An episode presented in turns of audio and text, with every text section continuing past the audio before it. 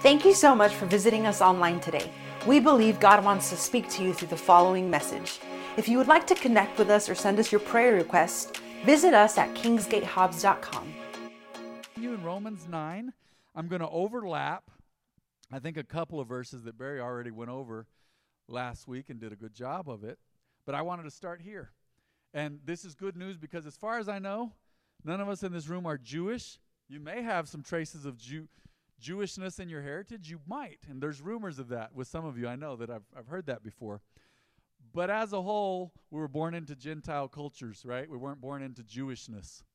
A Gentile is someone who is a non Jew. That's it. Now remember, God's plan was to bring the Savior through the people whom He chose, who He called apart and set aside for Himself. And they were the descendants of Abraham, right? The Jews, the Hebrews. So this is God now speaking about the Gentiles, the non Jews. This is good news for us. Look, concerning the Gentiles, God says in the prophecy of Hosea, it's the book in the Old Testament immediately following Daniel. Those who were not my people, someone say, not my people. This is good. I will now call my people. this is great news. This is real. Talked about good news tonight. I like to do that on Wednesday nights, but this is real good news. He says, Those who weren't my people, I will now call my people and I will love those whom I did not love before. Another translation is, I will love those who were unloved. You could say, man, were they not loved by God before? Look, I know what this translation says. I have not looked into the, the deeper, older languages of this. Sometimes in English we lose some of the meaning, but it's brilliant, it's beautiful, and we get the gospel message through our translations. But the original Greek there, I don't know exactly what that says. I did not I, I, did not look into that, but I do know this. This is what Hosea said in the Old Testament. And one of the translations says, I've now loved or chosen to love the unloved. That covers a lot, doesn't it? You know, scripture says love covers a multitude of sins. There's nothing like knowing that you're forgiven of a lot of stuff. I don't know where you stand on this, but I've been forgiven of a, a lot of stuff. Scripture said, "Whoever whoever is forgiven much loves much," and that's why you got to remember that you've been forgiven of a lot. You've got to remember that. I don't want y'all to think I'm neglecting y'all if I don't look over there much tonight. I don't usually have people sitting in your usual Sunday morning section on a Wednesday night, so just know I love y'all. I'm not forgetting y'all, but I'm just not accustomed to turning that that far on a Wednesday night to be forgiven is so deep and so powerful, and you as believers need to remember. I'm speaking to you as believers tonight. I believe everyone in this room has accepted Jesus as their Savior. I'm almost just certain. If not everybody, almost everybody. And I will tell you this even as believers, you need to remember you weren't born this way. You weren't born forgiven. Say, wait, well, there's been doctrines out there that say, well, everyone's forgiven. They just don't even need to confess their sins now. No, according to Scripture, even believers, First John chapter 1, right, need to confess their sins to the Lord. Now, when you first accept Jesus, the list is too long. Y'all know, right? Can you imagine if I had to confess every single sin before I accepted Jesus? I accepted Jesus at like seven. But up to that point, I'm sure I'd caused enough havoc in the world. I'd say, ask my mom, she's in heaven. You could ask dad, he just holds his cards close to his vest. So he, he may say, Oh, no, Matt was all right. He was active. He was mischievous, whatever. But I, I sinned enough by that age, even though I was innocent, right? Who knows the age of accountability? I don't know what that age is exactly. But I know up to a certain age, if kids pass away, they just go to heaven. They don't know any better than the sins they're committing the disrespect, the lying. So, oh, my kid doesn't lie. You need to stop lying. My dad said this famously when I was growing up. He said, Kids are liars. They are. Kids will protect themselves. Some kids will just walk up to you and lie. But that's okay. All right? I, th- there is covering for that. And once again, it's the good news. Here's the good news of the gospel. He says, I will now call those, those who are not my people, I will now call my people. That's you and me. Oh, this is a good reminder. This is powerful. I want you to get a hold of this tonight. I will now call those people who were not my people, I will call them mine. I will love those whom I did not love before. Another translation says, I will love those who were unloved. Let's keep going. And then at the place where they were told, You are not my people, right? The whole world was standing in awe watching the Jews and their laws and going, wow, what a great nation. God has given them this moral code and they have one God, and some people make fun of that. But historically, why would you need all these other gods if your one God is enough? He answers all prayers. I've studied Egyptian and Babylonian history lately, and it was confusing, baffling, and impossible to know. You know what the Egyptians did? Interesting people. I've always just had a fascination with them because of the pyramids and out in the desert and all this interesting stuff and the hieroglyphs. But the Egyptians would serve all these gods, and then they said at their death, they would weigh their heart against the feather of truth or justice. I don't remember. There's so many details. And if their heart was heavier than that certain special divine feather, then they would be sent to a realm where they would be condemned, our equivalent of hell.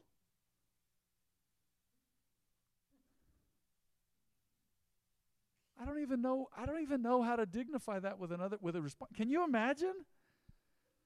You do the best you can, but only the pure-hearted go to heaven, according to even the Egyptians. But what was pure-hearted? You served the gods just right, you did everything just right, and there was Anubis and Horus and Atum, and the king was the son of Ra, and then there was Isis, and then there was Ra, the sun god, and it was just confusing and baffling, and you just couldn't do it. But now God says, no, those who were told you're not the people of God, there they will be called children of the living God. And God always had a more simplified way.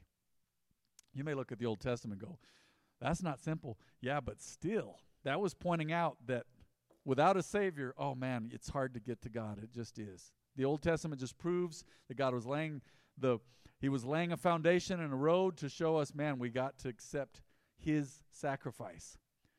But I'm going to can you imagine? The Old Testament's way, way, way more lined out and way less confusing than these folks who had to serve all these gods. Oh, we got to go to the goddess of fertility. We need help there. We need to conceive. Oh no, we need this is this is the god of the harvest. Oh, and that that same god who's the goddess of fertility, um, Ishtar, she's uh, also the goddess of pride. Okay, so I, I don't know what do you pray uh, to a god with a little g about about pride. I don't know what that's for. And then uh, you got to pray to this one, the sun god. Oh no, then there's the moon god, and then there's their children. Have you ever read mythology and some of the stuff? It's baffling and confusing. I'd rather just be a child of the living God, the one God. Even in ancient Egypt, they called them the followers of the one God. They thought that was so strange. The one God. They were like, one God. I remember a movie years ago who knows if this was said? It's not in scripture, but when do you remember when Joseph was sold into slavery and Potiphar acquired him, his master? And Potiphar in the movie, I believe it was Ben Kingsley, he said, Huh, what a poor people who only has one God. But in my mind, it sounds ridiculous to need so many gods to take care of all your needs. God called us to be children of the living God. Would you tell me why it's good news that you are a child of the living God now? What does that mean to you? You don't have to comment. You could give one word, you could give a sentence. Why is it so amazing that we're children of the living God? Oh, wow. What a simple, beautiful answer. We're no longer separated from Him, our Creator. What else? Why is it so important that you be a child of the living God? Why is it such a big deal? Mm-hmm. To live forever. You know, a lot of people, especially a lot of modern folks in America, I can speak for Americans because we're all Americans in here. But Americans many times don't think about their eternity until they're sick or they're about to die. We need to think about that now because it's one of our lifelong needs to know where am I going to spend eternity, right? So, eternity. Why else? Why is it important that we be called children of the living God, which you are once you accept Jesus? Why is that so important? Why else? I know there's some other good answers in here. Hmm, authority over Satan. Scripture says Satan was the God of this world and he had everybody enslaved. Why? Because Adam gave him the keys to the kingdom. Adam, not Eve. Eve messed up big time too, but Adam gave the keys to the kingdom because the authority had been given to them and it was given away. You say, well, they did it as a pair. We could talk about that all day, but okay, Adam and Eve did it. But we had you had you were had to be born basically and serve Satan. oh, that is that is really bad to serve, have to serve the father of lies. Why else is it so important to be children of the living God. So he gave us authority over the enemy. Why else is?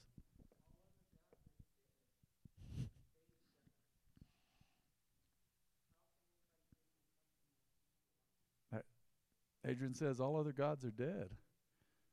You can check tombs of prophets. You can check if their bones are still there and haven't disintegrated. It's further proof that our God's alive. You cannot find the bones of Jesus. You can't. He's gone on. They've tried to disprove it. They've tried to do hoaxes and they've tried to lie. And your God lives. And it's amazing that, look, and that's a self explanatory statement right there. Children of the living God. You, you serve. Why is that a benefit? Because he's alive and talks to us still. That's powerful. That's a good answer. All the other gods are dead. and, and I love how God talks so bad about idols in the Old Testament and mocks them. Say, now their people are going into captivity and their gods are going with them. oh, you got to, st- what is it, Isaiah? Oh, you got to hold the God so it doesn't fall over. It said, How foolish is this guy. He engraves a god out of wood and bows to him and says, Oh, you did all this for me. And then he cuts the rest of the wood and throws it in the fire and burns it. Why, why is it such a big deal that we would be called children of the living God? Anybody else? You can answer twice if you want, but anybody else? Why is that a big deal? Children of the living God. From the world? Mm-hmm. A a what? Mm-hmm. You get to be separate from the world, meaning when the world's going down a crazy path, you don't have to do what they're doing. So, well, there's no hope. Look, that's the only way to go. That's obviously not. Scripture says broad is the way that leads to destruction, and narrow is the pathway that leads to life. It's different. It's more challenging in other ways, but Scripture also says the way of the sinner is hard. They have no peace. All the way to hell itself. And that is terrible. That's why you got to share your faith and share the gospel. So you said separate from this world and also an inheritance. Yes, we're privileged because we get what God said if we will really walk in it, believe, and do what He said, obey Him. You get all the things He promised. Anybody else? And then I'll move on. Yes, ma'am.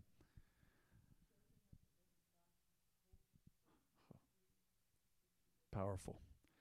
B says, Children of the living God have hope for every situation. I know we've all, even as believers, sometimes you get to a situation where you despair or you feel discouraged or you feel a little hopeless, but it's usually passing, isn't it? When you encourage yourself in the Lord, like David did when Ziklag was burned in the Old Testament, say, No, God is good, man. He's faithful. I was talking to somebody t- today, I said, God's always taking care of you, always. Here you are. Sometimes you say, I don't know how we're going to make it. I don't know how we're going to pay this. I don't know how we're going to do this. God says, I got you. Just serve me. I'll take care of it. Seek first the kingdom of God and his righteousness, and all these things shall be added unto you.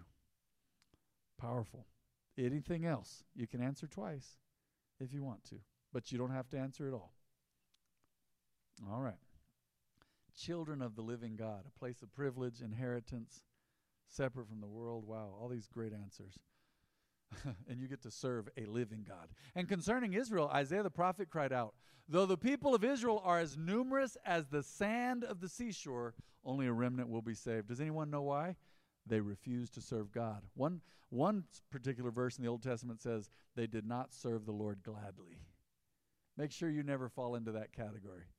Oh, I serve God, but boy, we used to have so much more fun in the world. No, you don't. You have short you have a short-term memory. Oh, we had so much fun in the world. Did you? There's a lot of misery that goes with that. Sin sin is pleasurable for a season, but it has a time limit. Someone say it has a time limit. It expires. You guys ever had one you as a teacher, did you have one of them annoying things in class, the, the buzzer? Did you ever have one of those? Do you remember the little thing and the little timer? You turn it and they'd go, okay, you got 10 minutes to take this test. I remember our teacher would do that thing. And you're sweating and trying to, oh, oh, well, same way with sin, it has it has a timer on it. Sin is pleasurable for a season. Scripture says that Moses wasn't fooled by that. He knew that that wasn't lasting. He needed a relationship with God. That's why he became one of the greats of all time because he knew that man, I could have everything in Pharaoh's court. Re- he was adopted by Pharaoh's family. But he knew sin had a time limit on it. And here, look at this. The Israelites, only a remnant would be saved because they refused to serve God. It's not worth it. For the Lord will carry out his sentence upon the earth quickly and with finality. God will always bring judgment. He's a God of love. But in his love, he brings judgment and punishment. People say, well, why would he? Why would a parent punish a child or discipline a child? Because they love them, they want to protect them. Isaiah said the same thing in another place. If the Lord of heaven's armies had not spared a few of our children, we would have been wiped out like Sodom, destroyed like Gomorrah. We currently believe that the likely site of Sodom and Gomorrah is right around the Dead Sea, and it's the lowest place on earth. I believe it's 1,200 feet below sea level. And it feels weird there to me. I mean, I don't even mean, oh, I felt demons or whatever, which we got in the, the, the Dead Sea, and man, it just plop you up. You're so buoyant. It's so salty. It's, you could just float. You don't even have to know how to swim. You just float. It's crazy. It's like being in just brine and all these signs don't drink the water it may kill you or something you know you have to go to the hospital get your stomach pumped but it felt weird to me because it was so low physically it's like it i don't know if it was so dry there but i enjoyed the experience but i felt kind of i don't know how you felt maybe i felt a little sick me personally that was just me i just felt ugh it was so dry not far from qumran it was right over. I just felt dry. I don't think everybody else felt it, but I kind of felt a headache. I don't know if it was the minerals in the air. I don't know what it was. But Sodom and Gomorrah, that could be the likely spot, the lowest place on earth with no outlet there for the water to ever leave. It's just low. It's right in that area. Sodom and Gomorrah. There's no trace of it left. Wow. Let's go on. What does all this mean? Even though the Gentiles were not trying to uh, to follow God's standards. So the world, apart from the Jews, they, they didn't know about the law and all this. They weren't trying to follow God's standards. They were made right with God. This is good news for us. And it was by what? Faith that this took place. God had to simplify it. And what's interesting, though, is before the law, Abraham was made right with God how? Through the law? No, by faith. Because the law, the law hadn't been written out yet. Moses wrote that out. But the eternal law was believe I am who I say that I am. That was always God. Believe that I am, like the New Testament says, and that I'm a rewarder of those who diligently seek seek me. So it's through faith that Gentiles are made right with God. But the people of Israel who tried so hard to get right with God by keeping the law, what? The Apostle Paul said in his amazing inspiration from the Holy Spirit in the New Testament, he said, the law only did it did something. It I knew the law and it it's something inside me died because I knew that I could not fulfill it all. And he he he by his own admission, he was a Jew of Jews. He was born as a pure-blooded Jew. The tribe, I believe, who, was Paul? The tribe of was he the tribe of Benjamin? I believe. If I got that wrong, forgive me. I think he was the tribe of Benjamin. He was a pure blooded Jew and he was a Pharisee of Pharisees, a Jew of Jews. And he said, As for zeal, I persecuted the church ignorantly. I didn't know. but he said, Man, the law pointed out how sinful I was. The law reminded me that I was a sinner, and it he he basically said it, it's almost like it enabled me to keep on sinning. that's that's so so interesting. The people of Israel tried so hard to get right with God by keeping the law never succeeded. The law just said, here's how sinful you are. You can't make it to God's standard. And many of the people who followed the law, I believe, I believe they're in heaven today. But man, it was a tough road. Why not? Because they were trying to get right with God by keeping the law instead of by trusting in Him. You, as modern believers, please, please, please always remember you're right with God by faith. And when you're right with God and know you're right with God, then you live like you're right with God. That's holiness. So you're righteous, you're right with God, and when you truly know that you're right with God, you don't have to struggle for it anymore. You can live like you're right with God, and that's holiness. Why not? Because they were trying to get right with God by keeping the law instead of by trusting in Him. They stumbled over the great rock in their path. Stumbling block. God warned them of this in the scripture when He said, I am placing a stone in Jerusalem that makes people stumble, a rock that makes them fall. I think I'm going to end it right here. But anyone who trusts in him will never be disgraced. Why would why would it talk about the rock and give give it a pronoun, a male pronoun? Him. Who's him? Jesus, the stumbling stone, the cornerstone.